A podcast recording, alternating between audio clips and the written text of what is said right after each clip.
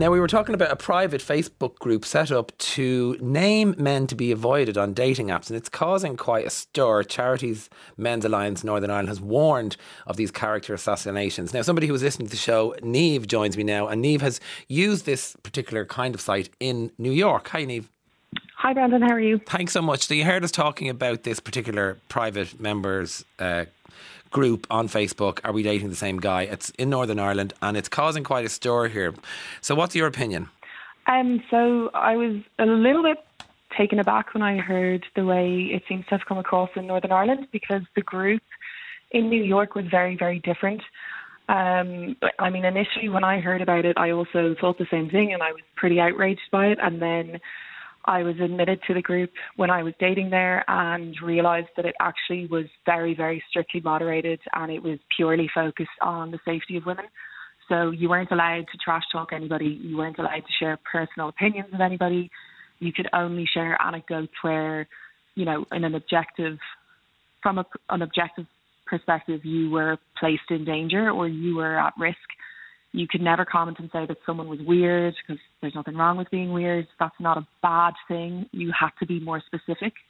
Um, and you also couldn't really comment too positively about anybody either because it wasn't supposed to be a competitive or ranking type forum. Yeah, because when I first read it, it instinctively I thought well, this sounds like a good idea, right? Because it, it, it's certainly more dangerous in general for women who are dating, and they need to be more careful. We know that that's a fact, and so this and anything that helps keep you safe. Like I, I, read here that you said that you would on a date and you'd tell a barman just you, you had little things that you would do to keep you safe, right? Yeah, absolutely. So, but also I was away from home, so I think that was part of it. And a lot of the other women in the group don't have friends there, or don't know the bar they're going to, or even part of the city. So so, so I think obviously what we're hearing here is you were part, and was yours a Facebook group? Yes. So these are private groups. You have to apply to get entry, and then they're regulated by the people who set them up.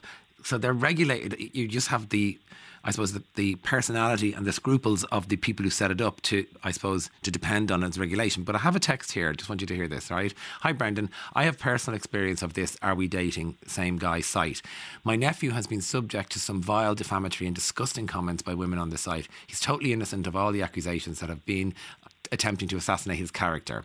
He has suffered anxiety and depression as a result of all this, and um, there's absolutely nothing he can do to prevent these people naming him and saying what they don't like about him.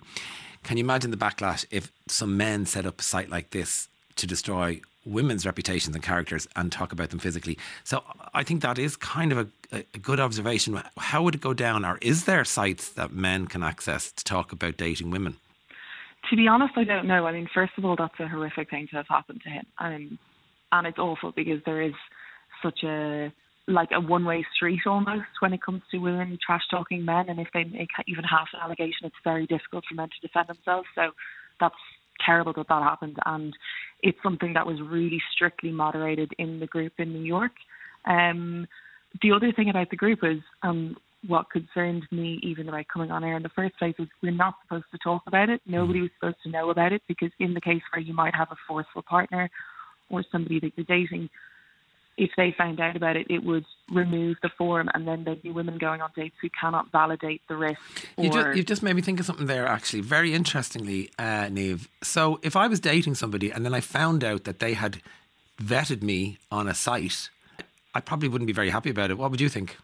Oh, I'd be absolutely livid, probably.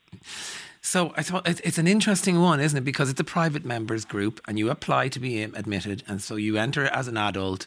And you're saying, in your experience in America, it you felt it helped keep you safe. Well, people were posting anonymously. Um, you weren't like the whole thing was supposed to be relatively anonymous, um, which obviously can be an absolute minefield. Fire yeah, well. minefield. Yeah, hundred um, percent. Yeah. But the idea was that you can't say that somebody was boring or dull or, you know, um, not as good looking in real life, or you can't say anything like that. And that people were kicked out for saying things like that. And if somebody went on a date and they didn't enjoy it and they found the person to be irritating or anything out. that was, they'd be kicked out. Yeah. So what information and, and did it give you then? Well. It was only honestly, it was actually a lot less exciting than it might sound. It wasn't this big gossip forum. It was very much just like blank pictures that would go up of somebody um, asking for a response. If you got no response, you could say that that person was obviously safe enough to go ahead with. If there was a response, it would be usually things like, "Oh, we," he said, like he would get the Uber, and once we got in the Uber, he didn't want to drop me off at my apartment. He kind of told the Uber driver to keep going to his apartment. So it would only be in the case of risky things like that, Okay. or you know, just where safety was concerned, So um, I- I- or if somebody was, yeah. Am I Sorry, not putting words in your mouth? Just to surmise, you're saying that you found it helpful when you were a young woman living in New York. Yeah, well, I personally, fortunately, didn't come across any issues like that. But uh, they're actually sorry. There was one guy who I was speaking to on an app, and he came up, and the women were like, "Oh, this guy again," and then someone asked, "Oh, what does that mean?" And there was a story about someone who had been dating him, and apparently everything that he told women was completely made up, and you know he used to be quite forceful and pressuring, and uh, he would insist on calls late at night and then bringing them back to his apartment to, to meet the family and then somebody actually has no family and it, there was just a lot of very um, strange behaviours and uh, manipulative behaviours over time. So if you're you're saying if moderated properly, without libel, um, these these private members' pages can be helpful. I could see the value in having something that was very strictly moderated just as a checking mechanism or just as a flagging mechanism.